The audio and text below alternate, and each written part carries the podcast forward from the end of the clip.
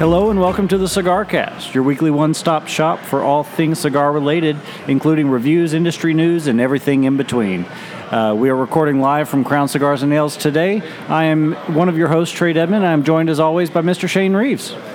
You know, I've watched too much professional wrestling in my life. I feel like I should have an entrance theme. Glass should break and heavy Dun, guitar. dun, dun, yeah. I feel like I should have some sort of that. I really, I really, an invention I would like is a belt buckle that plays an entrance theme when it seeks a, you know, senses a doorknob. So every time I walk in somewhere, but, sorry, totally tangent tonight, but I'm always trying to figure out what to say when I first come on. So we got a guest tonight. We sure have. Our guest is Jonathan Brannon. Jonathan, I have known forever. And Yeah, it's, it's been a while. Ever since I've known him, he's worked in a cigar lounge. Yes, sir. Uh, since I started, I started working at a cigar shop when I was uh, 18, and I've continuously worked at some type of cigar shop since currently, and I'm uh, so that's been the past four years. So And Jonathan has made, he's broken cigar cast etiquette.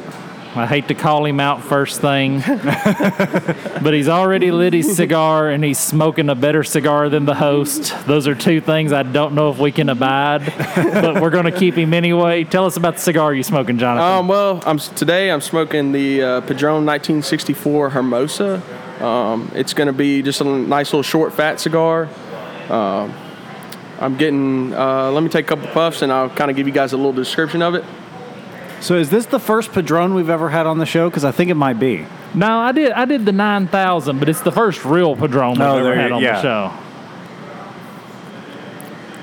I'm getting some real strong like uh, woody notes out of it. Um, on the retrohale, you got a nice spice that runs through the no- through the nostrils. Um, so overall, just excellent construction. It's burning nice, holding good ash. Um, can't say enough about Padrones. I love them. Smoke them all the time, or as much as I can. College student here, so always can't always afford the best Padrones, but I try. So Trae, what do you got planned to smoke tonight? So I've got something interesting planned for tonight because this is something I've never actually done on the show before, and I'm going to smoke a cigar that I've never had before. Now that's that is to say though it has been featured on the show. This is the CAO Consigliere, which you smoked about four or five weeks ago. Um, I've never had the I smoked the Soprano. I've never smoked the Consigliere, but I thought in sort of homage to the grand reopening that Crown Cigars is doing on the 19th of May. Uh, they're going to have General in house, and I thought that uh, I would uh, smoke something that we're going to be able to find here at the event. And that's one of my favorites. I smoked one during poker this week. One of my absolute gems. I've I've loved that cigar since it come out. When it first come out, I got excited about it and was just um, couldn't wait to get my hands on one. So I'm really happy to have it. Now tonight I'm going to smoke a CAO Brazil. It's a cigar I've smoked once or twice, but I don't know that I've ever really gave it serious thought. But Crown Cigars here in Brentwood, Tennessee, we will they will be having their grand reopening May 19th from 4 to 9. And we talked about it last week with Austin, the owner. It's really just a great opportunity to come meet with some nice people, have a great time smoking a few cigars. Just a, an absolute joy to do it. One of the people featured here will be Rick Rodriguez of CAO. He's a master blender and he's going to be the brand ambassador for CAO. And he was responsible for the flathead and the Brazilia that you're smoking. Oh, sorry, I jumped ahead, didn't I? Uh, oh no, by all means. and then he uh, and then one other that I can never remember. Um, but he's been all of the best stuff that CAO has put out recently. You've got this guy to thank for it. all- Yeah, a lot of the more full-bodied stuff. I can tell his palate kind of leans to full-bodied. And if you ever get a chance, and Jonathan, you can help me on this because I know through your years working Yeah, in I've shops. smoked a lot of a lot of different cigars. So Well, and you've got to meet a lot of cigar Yes. superstars, a Meet a lot of lot of guys that master blenders and everything Yeah. like that. For me, it's always Willie Herrera. Willie is always his palate really matches mine, and I've really enjoyed it. Um, who, which blender really suits your flavor profile? I don't know how much experience I have with meeting blenders. I, have met a lot of owners of companies and stuff, and uh, one that just sticks out in my mind. I've always been a fan of their products. Uh, would be uh, Rocky Patel and Nish Patel. Um, Nish Patel, his cigar, the Bold. Um, I actually went to their uh, debut of that at uh, in Tuscaloosa at R&R Cigars, where they did the uh, national debut of that cigar. And that cigar, I have a full box of them from the original release, and I smoke those on occasion. And it just it's full body, real spicy, real peppery. Just really fits my profile just perfectly. I like full body, spicy, peppery. The stronger, the better for me. Um, so you're going to get along really well with us on this show because that yeah. tends to be most of what we smoke. yeah, we tend to be Nicaraguan tobacco fans and full body tobacco fans, though lately I have been on the LFD kick. I don't know what LFD what has been a great brand. Um, I actually didn't really rec- do much with LFD. I hadn't really smoked any of their stuff, and uh, I actually went to an event uh, back the first of the year with LFD, and uh, that cigar really. I talked to the rep. The rep was super nice. Um, his name escapes me right now. I can't think of it. Was it down in Alabama? Was it yeah. Trip? Yeah, it was Trip. Trip. Yeah. That's who it was. Um, he showed me uh, different different blends and told me about them, and they were just excellent. Um, Andalusian Bull, uh, which got number one cigar for Cigar Aficionado, um, surprisingly. Uh, it's been hot though. It's I mean, been very hot. Shops um, can't keep it in. Yeah, um, I, I, know a lot of shops. As soon as they get them in, they're gone, and uh, I've never really agreed with Cigar Aficionado's ratings uh, in the past couple years. I feel like it's kind of been more towards advertising, but I feel like with that, them picking that cigar really hit the nail on the head because it's an excellent cigar. Good shape, smokes wonderful, um, very good construction on the cigar. Um, I would label it more as like a medium body though, medium to medium full. Uh, I wouldn't say it's completely full body because I don't get that spice or that pepper that I, that I typically look for. Well, especially for a um, for a Dominican or an yeah. LFD cigar, which are known for their strength. They're yeah. known for being so so strong. Um, it's it's a little on the lean side, but I enjoy it. I enjoy the complexity. Well, see, and that's been my thing of late that I've noticed with their stuff is that, you know, I really like the strength that they bring to the party, but I don't find that their flavor always matches that. That's why I love the double arrow because I think you get, and the chisel for that matter, is because you get so much of the flavor that accompanies that strength. And uh, going back to the Andalusian Bull, something that I was also told was the LFD Reserve Especial is going to be, it's the exact same blend with a different wrapper than the Andalusian Bull, but they're getting ready to change that so they can offer the Andalusian Bull blend in different sizes. Oh, that'll be fantastic. Um, so that's to, I think that's going to be a great seller for them. Good price point. It comes in, I think, right around the nine to ten dollar range. All right. And so for people that can't get the Andalusian Bull, that want it in a normal size, they can get those on probably a regular basis. Um, and it's an excellent cigar already. And I think once they change it to uh, the exact blend of the Andalusian Bull, I think it's even going to be a more popular cigar. Excellent. Now, brass tacks. Jonathan, where were you the night of April the 2nd between 5 and 9 p.m.? Uh, if it was a weekend, I was probably at work. Can anyone verify that? Do you have any, let's call it an alibi? Uh, I could look at my schedule, and I'm, I'm sure uh, if I was at work, my boss could definitely uh, verify that. There, well, yeah, but he could be in cahoots. There was a container of Arturo Fuente cigars stolen not far from your base of operations. And as the person I know that loves Fuente the most, I'm, you're my number one suspect right now. Uh, from what I've heard, that was actually uh, the container was mainly full of uh, double chateau naturals. Um, I know those have been tr- troublesome for shops to get in right now. Um, I'm not a big fan of the double chateau natural. I, am more of a uh, Opus guy or their some of their sun grown wrapper um, wrapped cigars. Um, so I don't think it was me, but uh, it could have been one of those blackout nights. You just never know. well, I mean, college kids, a, a shipping container full of cigars. This could be a movie. I'm just going to say. Oh, if it was me, I, I would love to. Uh, any producers out there that want to make a movie about it, I'm sure I could come up with a good story on it. so, uh, Jonathan, one of the questions that we always ask people that we have on the show is, and we've had so many repeat guests lately that I haven't had the opportunity to ask this in a while. Um, stranded on a desert island, one cigar for the. You've got unlimited supply, and you don't have to pay for it to be shipped. Ooh. But what is the what is the cigar that that the one cigar that you could smoke for the rest of your life? Ah, uh, man, that's a tough one. Um, I'm probably gonna have to say I don't know if my favorite cigar would be a cigar I'd want to smoke all the time, but uh, it, it, would definitely probably be some type of Opus or Padron. Um, I would have to say. Um, those have kind of been the two brands that I go back and forth on. Um, but uh, my favorite cigar would definitely be the Opus X uh, Oscuro, the yellow box that, that they come out with uh, seasonally. Um, it's come out the past two Christmases. Um, that's that's by far my favorite cigar, but I don't know if I'd want to smoke it all the time. So I don't know. It'd be between Opus and Padron. I'm not sure though, but it'd definitely be between those two brands. I gotta think a box of Padron 1926 would make me happy almost every day. I don't know. I actually like the 64 better. Um, See, I, I've got a, another friend of mine who says the same thing, and I just don't get it. i have always been a 26 guy. I feel like there's a little bit more pepper in that one than there is in the 64, and I like that. But I've, I've smoked 26s. I just think for the price of the 26, uh, I don't know if I'm. I think when I compare them, I think about the price a little more. Well, and so yeah. the the 64 to me, just at the price range it is, it's hard to beat.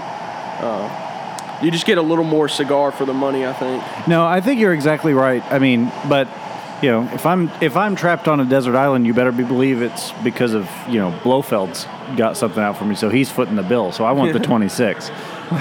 um, if I had to pick out of a Padron, it'd probably be the uh, night. Uh, it'd be the Family Reserve 45th Maduro would be the one I would go for. Um, I, and that's based off of the 64 blend, which I think is why I like the 64 so much. I can see that. that. Would, that would definitely be my favorite Padron. Well, and last week we talked about the 90th. I got this. Your father got me one for my birthday, which was super I actually nice. just him. smoked a 90th Maduro uh, Monday. Monday was and I, what was your impression of it? I gave my impression of it last week. What was yours? I love the 90th. I think it starts out kind of a little just you're almost underwhelmed um, it, it, doesn't really like jump out at you at the beginning, um, but then it, it, comes to life. I think about an inch into the cigar and just gets really good. Um, when comparing the Maduro and the Natural, though I've smoked both of them. Uh, the Natural I think is the better one up front. Has better flavor, starts off better, but halfway through, the Natural just kind of gets that burned tarry taste in your mouth. I think. Um, and I think the Maduro stays more consistent is the better overall cigar and would be the one I would choose if I had to smoke one. It is so much fun to have a guest on the show that is as much of a cigar nerd as we are. uh, I could talk about cigars, I mean, all day long if I needed to. So, what's the best cigar that came out last year? What was the thing that came into the shop that you were just elated by that knocked you on your rear? Um, I don't know if it was last year, um, but we had a cigar come into the shop um, down in Tuscaloosa, R&R Cigars. Um, it was the uh, Tabernacle by Foundation Cigars. Um, and that cigar, it comes in right around the like 10 to 12 dollar range, and I probably smoked at least two boxes of those. That was my go-to for a long time. Um, I would say it probably came out. I would say around the end of last year is when it came out. Just an excellent cigar. It's got uh, it's got very spicy up front, but then smooths out and just gets really rich, woody, earthy notes to it. Um, and uh, you get kind of an underlay of like sweet nuttiness, um, which I think's towards the end, which is just really nice. Very enjoyable cigar, real dark. Um, could be a cigar for everybody, though. I've never heard anybody say they didn't like it that smoked it, which I think is a great thing because I suggest it to everybody and most people pick it up. Um, and that's just one cigar. I ask them about it later on, and they're like, fantastic. Never heard anybody say I didn't like it. So, so we've gone through this before, and I want to ask you the question: When somebody goes in the humidor, and you follow them in the humidor mm-hmm. like a good employee will. Yeah as a good, you know, you're you're a representative of the cigar shop. Yeah. I hate to use the term employee. You're you're representing the cigar shop, and to a degree, the brand. When they go in and they say, "Okay, what should I get?" Um, well, most of the time when they ask me what should they get, I'll ask them. Uh, typically, I ask them what kind of strength they're looking for. Now, a lot of people that come in, they don't know what I mean by strength, so I ask them what have they smoked in the past. Um, if they have stuff in the past, then I'll kind of build off what they have in the past and try to branch them out into something new that may be a little stronger. Because um, I always try to push people towards a little bit stronger cigar than what they may be used to. Because I know when I started out, I started out with something that was mild to medium body, and uh, I wish that. Uh, and I think that was good because a lot of people start out with something flavored or mild, and they just get stuck there and I didn't realize how great cigars could really be until I got into the full body cigars because that's where all the flavor is, and that's where the cigars become most enjoyable. Now, when you're dealing with a cigar virgin, most of the time, the go-to suggestion for me is I, I try to steer them away from flavored cigars um, because a lot of people, when they try flavored, they taste so good um, to uh, inexperienced cigar smokers or cigar virgins, um, and so they just get stuck there. I always suggest like a Rocky Patel 99 or Perdomo 10th anniversary champagne. It's kind of what I like to start people out on. That way, it's not too strong, doesn't make them sick or anything like that. Um, and then after they come in a couple times, I'll, I'll, typically move them up something that's more medium body. Uh, the champagne is is my go-to on that. Yeah. Uh, that you know the thing I love about the Perdomo champagne is the fact that it's great for the person who's never smoked a cigar before, and even as someone who enjoys a full-bodied, I can still enjoy that cigar because there's so much flavor in it, despite it being a light-bodied Connecticut. Yeah, um, Connecticut's have a tendency. I'm not a huge fan of Connecticut's. The only time I like to smoke Connecticut's in the morning, typically right when if I'm opening um, at a cigar shop, I'll come in. That, that's kind of my morning cigar.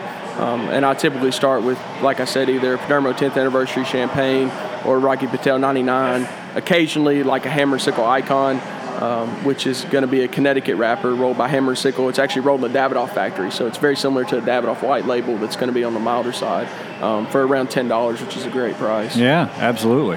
Now, you mentioned something at the start of the show when you were describing your cigar that is something that we've never covered on this show, and that's the retrohale. Um, it's not something I do. I never do it. It's just not Yeah. one of those things that I do. Trae, do you ever? Oh yeah, all the time. Oh, see, maybe I'm missing something. But it, if the times I've done it by accident, it has not been pleasant. Well, it's something that you want to enter into with uh, consent um, from your palate, because if you do it accidentally, number one, basically all you're doing is just drawing smoke through, smoke through your nose, which isn't exactly the same thing as a retrohale, but uh, it's not going to be pleasant. Um, what I do is uh, I always take a nice puff of the cigar and I, I'll just blow it out normally, and then towards the back end I'll blow it out through my nose just a little bit. You never want to take a full puff and blow that full puff through your nose because a lot of times it'll make your eyes water, burn, and it won't be a pleasant experience. But if you'll just take like a, a puff of the cigar and then blow a little bit out, and then just finish off with like easing a little bit through your nose, it makes it very enjoyable, very pleasant. I'll have to try it, but I guarantee you when I try it, it'll be something Connecticut. Yeah, I would say that's a good place to start. I don't know the full body. That's just for me. That's where I get it. You really get to experience the, the taste and the flavor when you come through the nose. You you experience what the cigar really is. Excellent. So why don't we take a quick break? Um, we'll stop for a few minutes, enjoy our cigars. Find out how the Caps are doing against the Penguins, because I'm sure our audience knows better than we do. Yeah, they heard the national anthem. and we'll we'll be back.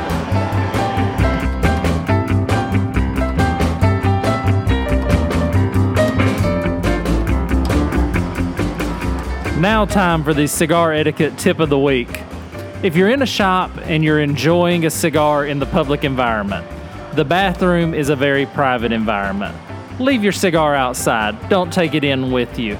There's no one in the shop going to throw your cigar away, there's no damage going to be to it, and you run the risk of really destroying the flavor of your cigar depending on the environment you smoke it in. So leave your cigar where it's meant to be smoked in the public.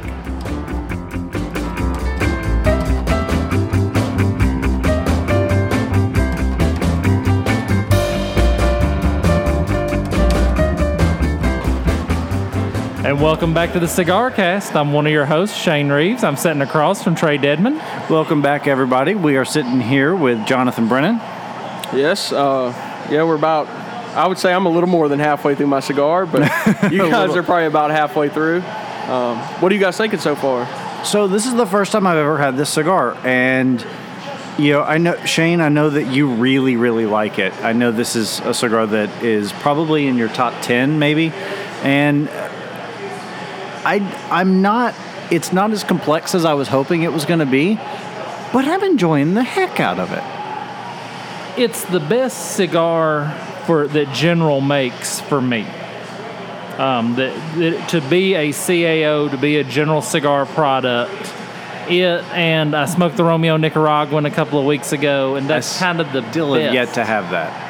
I, I've got to bring you one. I managed to find. What did you think about the Romeo Nicaraguan? Love it. Mellow smoke. Very relaxing. When I'm smoking that cigar, I just relax and Because I've only seen them on the shelves for about a week or so, and uh, I hadn't had a chance to try one yet. But it, it, Romeo just hadn't really sparked my interest of late. it's it's a great cigar. I had one Monday night. Um, my father came over, and we were practicing cornhole for the cornhole tournament here on the 19th. and uh, where he's my ringer, and he I, I watched him throw four in a row straight in the hole, nothing but net, and said, "Oh yeah, all I got to do is the minimum, and we got this." but I smoked it that night. Very relaxing. Very just a great smoke. I love that smoke. Probably best, one of the best smokes that Romeo has ever made for me. You need to talk to Austin into putting a tournament together with a cash pri- or not a cash prize, but a cigar prize, so that you can really cash in while you're here. Yeah, what what is going to be the uh, prize for this uh, cornhole tournament? I don't know. My understanding was there would be one. We'll have to corner Austin and get him get him If it's going to be a tournament, there has to be a, be a reward at the end for the winner. So. I- you, well, you would think a box of cigars. You know, we yeah, get at least a box, if not two. You know, you got to have a box for each person. You know. Yeah, that's right. Yeah, I yeah. think I think Yeah, we'll we'll get on Austin, but again, just to hit that again for everybody, May nineteenth, Crown Cigars and Ales in Brentwood, eighteen hundred Carothers Parkway. Um, four to nine, four to nine. Yeah, four it's to a, nine to will be the time. Yeah, it's a Friday night, so wrap up what you're doing. You know, take off. It's Friday. No one works on Friday anyway, so take off early. Drive up here. You know, And also, if you're, if you're headed home from Nashville and you live in Franklin, uh, stop by um, because traffic's going to be a nightmare around four. So you might as well come by, have a couple cigars, get some good deals, and uh, enjoy the event. Uh, Well, and also a lot of it will be outside. He's showed me the layout, and he has a lot of tables set up outside. So it's not going to be one of the events where you have a hundred people in the store and See, that's going to spread it out and make it very enjoyable for everybody. And I'm sure the weather's going to be nice. Uh, lo- hopefully, knock on wood, you know. Yeah. Uh, but uh, yeah, if the weather holds out and everything's good, then uh, outside's going to be excellent. I mean, weather's been great lately, so. And we're going to be here as well. We're going to be set up outside for at least a portion of the night, but then, of course, we're going to be here for the whole show as well. We're going to be, uh, I, I know I'm good for at least a box or two. Shane probably is too. So we'll be uh, smoking our smoking our cigars and just enjoying the night. And General Cigar is going to be here as well as La Flor Dominica. And um, I had the chapter two this week. I had had the chapter one. I hadn't had the chapter two. I haven't had the chapter two either. Um, every time I've gone to smoke one in the shop that I go to in uh, Tuscaloosa, R&R Cigars, they've been sold out of them. So uh, There's one in the humidor now. I definitely have to give that a try. Um, It's a it's a really it's I absolutely fell in love with the chapter one. I really just fell in love with the chapter one, and then so when the chapter two came out, it took me about a year or more before I would bring myself to smoke it because I was worried that it wouldn't live up to my expectations. And I should have smoked it when it came out because it's really good. Well, Austin told me when it come out, he said, I think you're going to like the chapter one better than the chapter two. I like the chapter two better, but not by a lot. Yeah. I, I would definitely smoke either one of them in a heartbeat. I've only smoked one chapter one, and it was a fantastic cigar. Um, I just I try to smoke a little bit of everything in the humidor, so haven't gotten back around to that one yet.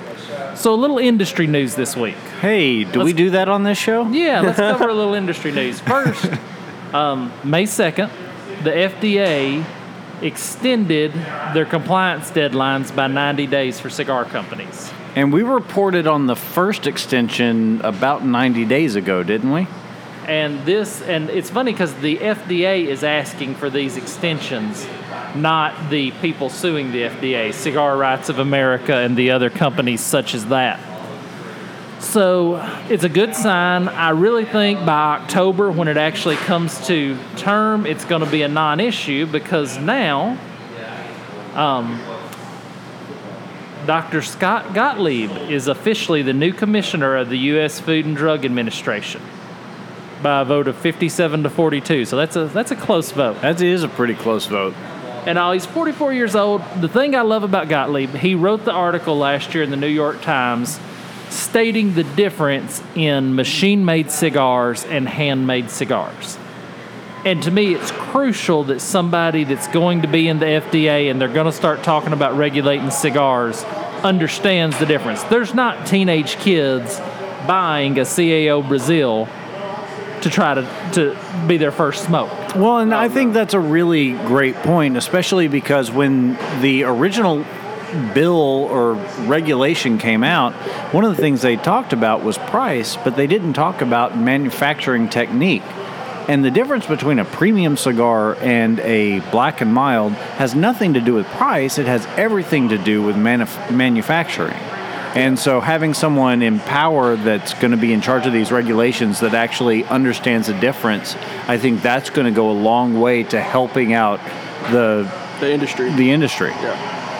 Um, my reflection on that is like the difference is you have short fillers and long fillers, and uh, you actually have people that are that are hand rolling these, and that's their livelihood. And uh, with these regulations, could have a giant effect on uh, people's livelihood, just in the fact that a lot of these boutique brands they can't afford to pay the prices that to get their cigars regulated that, that they need to. And it's not an industry that needs to be regulated. I mean, you don't have kids like you said, like Shane said. Teenagers coming in and buying uh, buying nice hand rolled cigars. They're going into gas stations and buying Black and Milds or Swisher Sweets or everything like that. So um, Well, you've worked in a cigar shop your whole your adult life. yeah, How many teenagers have ever tried to come in and slip one past you? Uh, I don't even think I can think of one one time that, Same. that somebody under under the age of. Um, I know, like here, especially when I've worked at cigar shops in Tennessee, I've never had that happen. Um, I think I can think of one case in, in Alabama at the shop that I worked at, um, and that was just because their tobacco age is 19 in Alabama, Oh, really? and where it is 18 in uh, most other states. So you'll have somebody come in that's 18 and we can't sell to them. Um, but that'd be the only thing I could think of. And it was a college student. He smoked cigars regularly. I mean, he came in and bought an Opus X. Somebody that doesn't have experience isn't coming in buying Opus X. I mean, I don't. I I mean, you're looking at the $20 stick, so somebody's not just going to come in and buy a $20 stick and not know what they're buying. So um, Now, during the break, you started talking and you told us that the FDA per- representative actually came to the shop. Tell us what that was like. Yes. Um, so I was actually working, and uh, I didn't even know anybody to stop by. She was outside taking pictures of the shop, and uh, she came in and uh, talked to the owner. And uh, afterwards, uh, the owner came up to me and he's like, "That's the most pleasant experience I've ever had with any kind of government employee." He's like, "She was super nice, very complimentary of the store. Said that we were doing it the right way. Uh, had no complaints." Um, and we just had to sign a form and she just she went on about her business and uh, it was very pleasant super nice lady um, i would, came in um, shook everybody's hand uh, very Did nice she ever go in the humidor? um, she walked through the whole shop uh, went in the humidor said we had a very nice setup uh, nice selection said she was very impressed and that's all she really had to say um, she wasn't she didn't try to nitpick anything and just walked in looked and walked out um, she probably wasn't there more than 10 minutes i would say was she there in like a regulatory capacity, or was she there just trying to kind of get a lay for the land, or do you? I think she was know? just going around to different shops and seeing and seeing what they sold, seeing what the industry looks like. seeing what the industry really does look like. And like in Tuscaloosa, all we sell is uh, we just sell cigars, and then we have our alcohol, which is which is a little different. Um, but other than that, we don't sell cigarettes. Um, we don't sell black and milds. None of that. It's just uh, hand rolled cigars and uh, liquor, beer, and wine. Um, so that's all we sell. Um, we don't dabble in hookah or vape or anything like that. So um, she didn't really have much to say. She was just said we were doing a great job and and just kind of let us go about how we were doing things. I got a quick question about that, just because we've talked about it on the show Yeah. before. Um, one of the things I look for in a shop when I'm traveling or when I move to a new city or whatever it is, one of the things that I look for is alcohol, whether it's beer, liquor, wine, whatever. Being able to enjoy a drink with my cigar is something that just compounds the experience for me. Yes. Is Uh, that something? I mean, it doesn't happen a lot here in Nashville. Um, there's only a few shops where that's a possibility, other than BYO.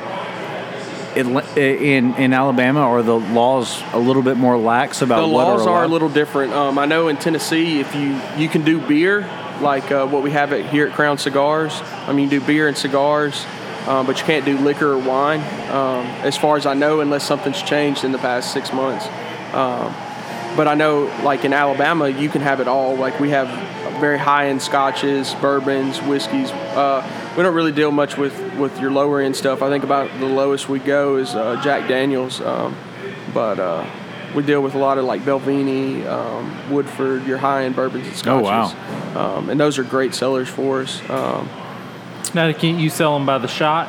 Yes, they do uh, ounce and a half pours. Um, that's that's a standard pour for the state of Alabama, um, and you can order up to a double. We can't bring you any more than that, um, but uh, you get two pours. It'd be two pours, uh, so it'd be a beer, or a beer would be considered one pour. It'd be equivalent to an ounce and a half of liquor. So So, give me a good cigar story.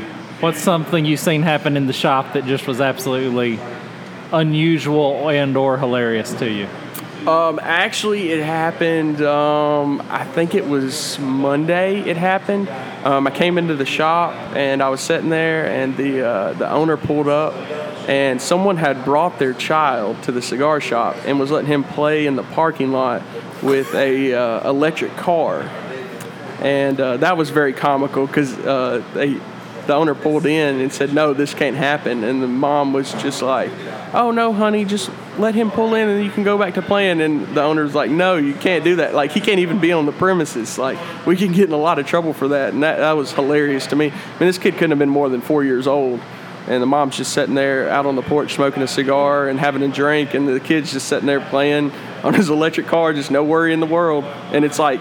I think it was like seven, eight o'clock at night, so it's getting dark. So, I mean, what if somebody had pulled in and ran over the kid? I mean, like that, that would have just been a horrible situation. Holy cow! Yeah, it blew my mind. First time I've ever seen anything like that. The death of parenting in America. Okay, honey, play with your car. I'm gonna have a beer. Need to have a cigar. Been a long day for mommy. Mommy drinks because you cry. so, we've talked to a lot of different people in the industry, and it's always a lot of fun to have somebody in here who's who's been involved in it for so long. My experience in the cigar culture has been universal that we have the best gentlemen in the business. I found very few just jerks in the cigar business. Yeah, we call those the uh, one percenters. yeah, you have that 99% that's that's going to be down to earth, real nice guys, and then you have the one percenters that are that are the jerks, um, the guys you just really don't want to be around. it's it's really fun to to experience that in the shop. I, I know because you have behind the counter experience like I do. It's really fun to see the one percenters when you know the the the super elite people that come in and they're forced to sit next to the dregs like you and I Yeah. and and still have a good time. I really I don't know. There's something cathartic about that for me. Not to say there's I- anything wrong with Yeah. you know I mean, I really haven't had much, ex- like customer being a customer, not an employee, dealing with dealing with people. Um, they're jerks. Um, I haven't really had much experience with that. Um, from a uh, employee standpoint, though, you deal with it on a daily basis. Um, people are coming in and uh, um, they want to bring in their their three dollar cigar they got online and they want to smoke it inside the shop. And and I think there's some shops that let that slide, and then there's there's others that are a little more strict on it. And I think if you're going to come in and you want to take up space and, and sit down and smoke a cigar, you should really um, try and smoke at least buy this buy one cigar from that shop and, and at least support that business because they are allowing you to sit there and, and uh, smoke your cigar inside and, and have an enjoyable experience. And I don't think a lot of people when you say something to them, they it makes you come across as kind of a jerk, but. I don't think people realize that you're just trying to do your job. Yeah, I, I think you're exactly right. Now, do you guys at R and R do you do a cutting fee? No, we don't. Um, we just don't allow outside tobacco Oh, okay. at all. Um, um, that, that's kind of one thing that, that we're pet. That's one of our pet peeves is um, not to let people come in with their outside cigars. Um, we can make suggestions for you. We can get you close. We can get you the exact same cigar. Um, but we just uh, we ask you not to bring in your, your own tobacco. One of my it's it's a bit of it's a bit antagonistic, but one of my favorite signs I've ever seen in a cigar shop is if you buy your cigars online, smoke them online. Yeah. Now, I personally have lived in an area where I was an hour and a half away from the nearest cigar shop, so I have to buy cigars online when I was there, and I I don't have anything against buying cigars online.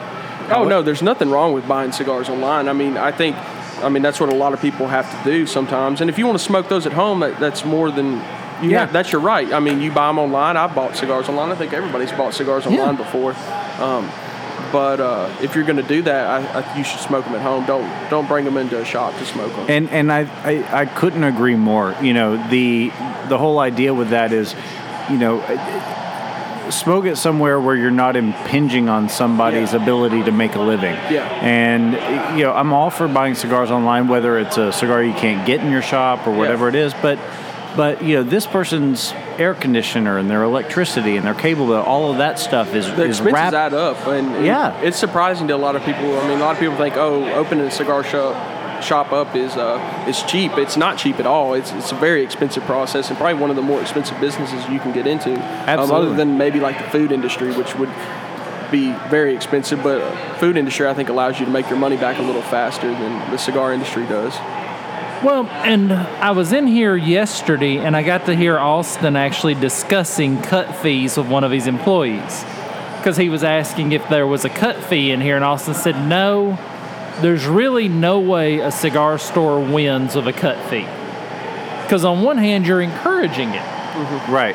And you're saying, okay, pay me and you can do it. Yeah. And on the other hand, you're telling somebody, no, you can't do it to the cigar that their, you know, cousin's sister's uncle gave them when they had their baby.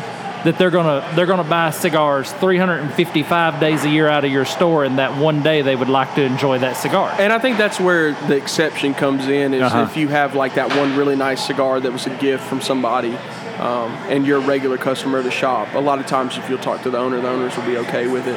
Um, like if you go outside the country and you bring back a nice Cuban or something, you want to smoke it. Um, I think that would be a, a scenario or situation that would that would be okay. Or if you buy something online that you can't find, like something that's more rare um, that shops can't regularly get, I think that would be okay. Um, but I would definitely talk to your owners um, before you did it. Don't just walk in there and assume. Right. And that's one of those things, you know, I, I I occasionally will frequent a shop up closer to my house than Crowns. And, you know, one of the, typically I leave work, I smoke a cigar, and then if, if I go in there and I've still got part of a cigar left, even though he knows I always spend a, some money at his shop, he knows I'm good for it. I always still walk in and say, "Hey, got a little bit left on this one. I'm still going to buy a cigar from you tonight. Is that okay?" And he's gotten to the point. He's like, "You don't have to ask anymore. I know you're good for it." But it's just to me, it's that etiquette of I Yeah, understand. cigar etiquette's a big deal, and, and Yeah. a lot of people just don't understand. It's not that they're they're trying to be that jerk or anything. It's just because they don't know. And I, I think um, etiquette would probably be a, a great a great podcast just to have one about cigar etiquette in shops. Um, if you haven't already, um, I haven't had a chance to listen to any of your podcasts yet, but um, I'm sure I'll be a regular listener coming up. Well, what, it, it's funny you mentioned that because during the break we always do an etiquette tip of the week, and so Oh, see, that's yeah. awesome. Yeah. Well, and another weekly feature, a regular feature here, is our cigar under eight bucks. Every week we profile a cigar under eight dollars for the listener to enjoy, just for something to expand and broaden their horizons. This week I'm featuring the La Aurora Cameroon. Now, they launched this Cameroon wrap cigar this year. It's the third edition in the company's time capsule series and it's a let's hit the important part a toro at 6 by 58 so it's a 6 inch long 58 ring gauge cigar looking 575 to 625 That's Wow, a great that's a- price point. yeah. For that cigar, I mean, you're looking at what an hour to an hour and a half at least smoke, and that's if you're really trying. Um, you could probably milk that for two hours at least. they've got it in the cameroon they also have it in the connecticut but i always tend to go to the more complex flavors i always Yeah. tend to go to the cameroon more Connecticut's have a tendency to be kind of bland, um, very one-dimensional. Um, Cameroon kind of has that natural sweetness to it, which is which is a great wrapper. Um, very underrated and, and not very well known. and unfortunately not terribly well blended too. I've like a Cameroon cigar for me. This is my personal opinion. Um, they tend to be Cameroon wrap cigars tend to be all about the wrapper, and you don't ever you don't They don't put a lot of time into the binder and filler. Exactly, and I, because I love Cameroon, but I wish I could find that cigar. Um, uh, one of the local reps a few years ago decided to do a special release, and he did a a Cameroon wrap cigar, but he actually blended the cigar to that wrapper, and it was probably the best Cameroon I've ever had. Um, another great Cameroon would be the uh, Decade Cameroon by Rocky Patel. Yeah. Um, I found that one to be very enjoyable. Um, but the binder and filler is not blended for that wrapper. It's blended for a Sumatra wrapper Right. that's in the uh, normal Decade, um, which And- I think they should have taken a little more time with. Well, and that's another thing about this cigar. It's one of the things I've noticed is it's a Cameroon wrapper, but it's an Ecuadorian Sumatra binder. I love Sumatra. I've been on record of saying that. And the filler is both Dominican and Nicaraguan. Oh, wow. That sounds very interesting. So a lot of complexity in that cigar. I think I'm going to drop my six dollars and a quarter and Yeah. have one here pretty soon. Yeah, I think I'm going to join you in that. Yeah, I'm definitely going to have to try that because that just sounds very enjoyable. And that's what I love. I love a cigar. It, it proves that a great cigar does not have to cost you an arm and a leg. No, it doesn't. But Well, a question. Go right ahead, Trae. No, no, I'm sorry. I was just gonna say, and that's that's one of the things that I love about that segment is the fact that a lot of times people look at the Padrones and the Davidoffs and the Ashtons, even to a Yeah. certain extent, and think that there's a correlation between price and quality, and that's not always the case. No, it's not the case. I mean, people assume that I have to pay an arm and a leg for a great cigar, and you don't. There's a lot of cigars out there that I mean you can get for seven to eight bucks that are that are going to be awesome smokes. Um, one of my favorite kind of go-tos is the uh, Arturo Fuente Cuban Bellicoso. Um, it's around eight dollars. Um, I think depending on the shop, it can be anywhere from seven to eight fifty. Um, and that's a great cigar there too for the money at least. Uh, I've bought several boxes of those just to have as um, more or less truck smokes while I drive. So this is a question that I love to ask, and I haven't never got to ask Trae this question either. So, what is the most expensive? We'll start with Jonathan. What's the most expensive cigar you've ever smoked? Uh, I think I'm gonna have to pass that one to Trae. Um, I think we should we should let Trae answer that, and then then I'll go into depth on uh, what I smoked. It just so happens I have a fantastic story about this. Uh, the most expensive cigar I ever smoked was not actually that expensive of a cigar. It had more to do with where I smoked it. So when I was in college at Baylor, I was then dating my now second ex-wife, and I had just rolled back into town after Easter, and I really wanted a cigar.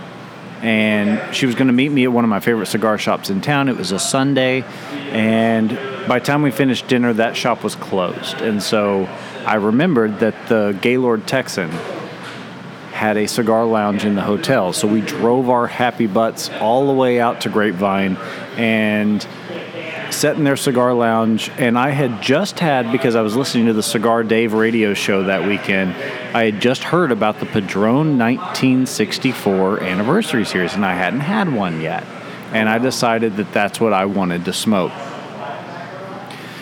And smoked it. I was probably 1920 at the time, and we hung out with these guys. I was drinking in a bar, even though I like because they didn't ask my age because I was smoking a what I found out later was an eighty-two dollar cigar. Wow, that beats what I smoked. yeah, but places like that, you go on cruises or in nice hotels and, and things like that, you're definitely going to pay a premium for them. I saw a menu for a cruise, and for a uh, Romeo, I think it's the 1860 or 1875 is what it's called. Um, I think they were asking like twenty two dollars for that cigar on a cruise, Whoa. and I mean that's a that's a seven to eight dollar stick. Yeah. and uh, they get it too, and I mean that's a surprising thing. People are willing to pay it, um, supply and demand. Well, my most expensive one was also a Padron. My wife and I had driven Chattanooga for Valentine's night. It was Valentine's night, and we wanted to go to Burns in Chattanooga. And I'm down there in the humidor, and they had the Padron. Um, they come in the big box. It's also a humidor. Jonathan, you'll know which Padron one. 50. Eight, uh, yeah. 50th. Um, one of my favorites. That cigar is fantastic. I've actually smoked quite a bit. That's what uh, my boss would give me as a reward if we had a very good night. Well, it was a $68 cigar that night. and I purchased it for sixty-eight dollars. And now this is a great. This will really exemplify what cigar culture is. We were in the humidor. I said, "Hey, I'd like to go to the Davidoff Lounge. I'm about, you know, we're about to spend a hundred bucks here. Yeah. Can we go to the lounge and smoke?" And he said, "I'm sorry, I can't let you into the lounge if you're not a member." And a guy in the humidor said, "I'm a member. He's coming as my guest." No, see, that's That's, cigar culture. Yeah, cigar culture. You meet those nice guys, and they're just like, you know what? You can't get in. I'm a member. Be my guest. And that's the nice guys that you meet in the cigar industry, which is a great thing. Well, and I reciprocated with the international sign of reciprocation. I bought him a beer. Yeah. There you go. And Um, you either buy him a beer, or buy him a cigar, or something like that. Um, yeah, something something nice, but that was my most expensive cigar. Um, probably my most expensive cigar would have been I went into uh, Belle Meade Cigars in Belle Meade, Tennessee, um, and I was there to buy uh, some Tatuaje Tattoo Lanceros, um, the 10 year Tattoo Lanceros, um, which is one of my favorite sticks to smoke in the Lancero size. Um, and so uh, I went in there to buy a couple of those, and I happened to notice in the Davidoff cabinet they had the Davidoff Royal Salomones um, which if you know most davidoff shops don't carry those you have to be a very special client to carry those Which they are. which they are um, they do a lot of business with davidoff um, i paid $52 for this cigar Wow. um, and i was 18 19 at the time i'd just really gotten i'd gotten into cigars and i'd read a lot about them i want to say i was 19 at the time it was over like christmas break and uh, it took me a couple months to smoke that cigar. I kept it in my humidor, and uh, I found a special occasion. I think I smoked it on my 19th birthday, and uh, that cigar had to be the most complex cigar I ever smoked. It was a eight and a half inch or so Salomone, and that cigar changed seven or eight times throughout the cigar. Wow. it's fantastic. Um, I would love to go and buy another one, but $52 is just a lot to spend on a cigar. Um, I don't know whether I would say it was worth the money, but it was worth the experience. There you go. Well, and that's a lot of. Um, we could spend a whole show talking about the amount of cigar for the amount of money. Yeah. But we've come to the end of our show tonight. We've kind of wrapped it up. And Jonathan, thanks for being here with us. Oh, it was a pleasure being here. This is my first podcast I've ever been on, and uh, I would love to do it again. It's been a great experience for me. We're going to hit you up again before you get out of town. I'm sure All you're right, here I'm for the summer. I'm here until August, so uh, if you guys, any of you guys are in town and want to stop by, just come by. I'm working at Crown Cigars this summer. Just come by, say hi, talk to me or Austin. Um, we have a couple other employees I've yet to meet, but um, I'm sure they'll be willing to help you out too. So I uh, just a couple little housekeeping tips. Number one, I do want to reinforce the fact that Austin is having his grand reopening event or grand opening event on May the 19th. We really hope to see everybody there. Come by, have a cigar, experience the specials. There's going to be you know great beer, great events. Uh, you know, games and, and things like that. There's going to be raffles and giveaway. Oh, No, oh no, I was just gonna say I- I'm working that night, so um, Oh, perfect. I'll, I'll definitely be here. Um, so come by and say hi. Yeah, so mention to Jonathan that you heard him on the podcast. And in the meantime, if you want to get a hold of us, the best way to do it is by email info at thecigarcast.com. We're, of course, on all forms of social media, facebook.com slash thecigarcast, Instagram and Twitter at thecigarcast. And we really hope to hear from you. Well, thanks everybody for listening this week. Next week, I got a very special guest lined up. I'm not going to tell y'all who it is, but he's a really special guest. Going to be a lot of fun to talk to him. Can't hardly wait a week to get to sit down and have a smoke. But we'll see you all next week. Thank you.